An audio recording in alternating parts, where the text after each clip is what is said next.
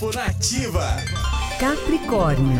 Alguns dos limites que acreditamos existir em nossas vidas não passam de ilusão, Capricorniano. E você poderá ganhar consciência de situações que talvez te farão se sentir aprisionado.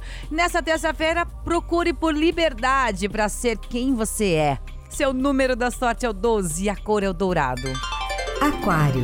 Tenha paciência, aquariano, pois alguns processos precisam de tempo e as ideias de amadurecimento para alcançarem a solução.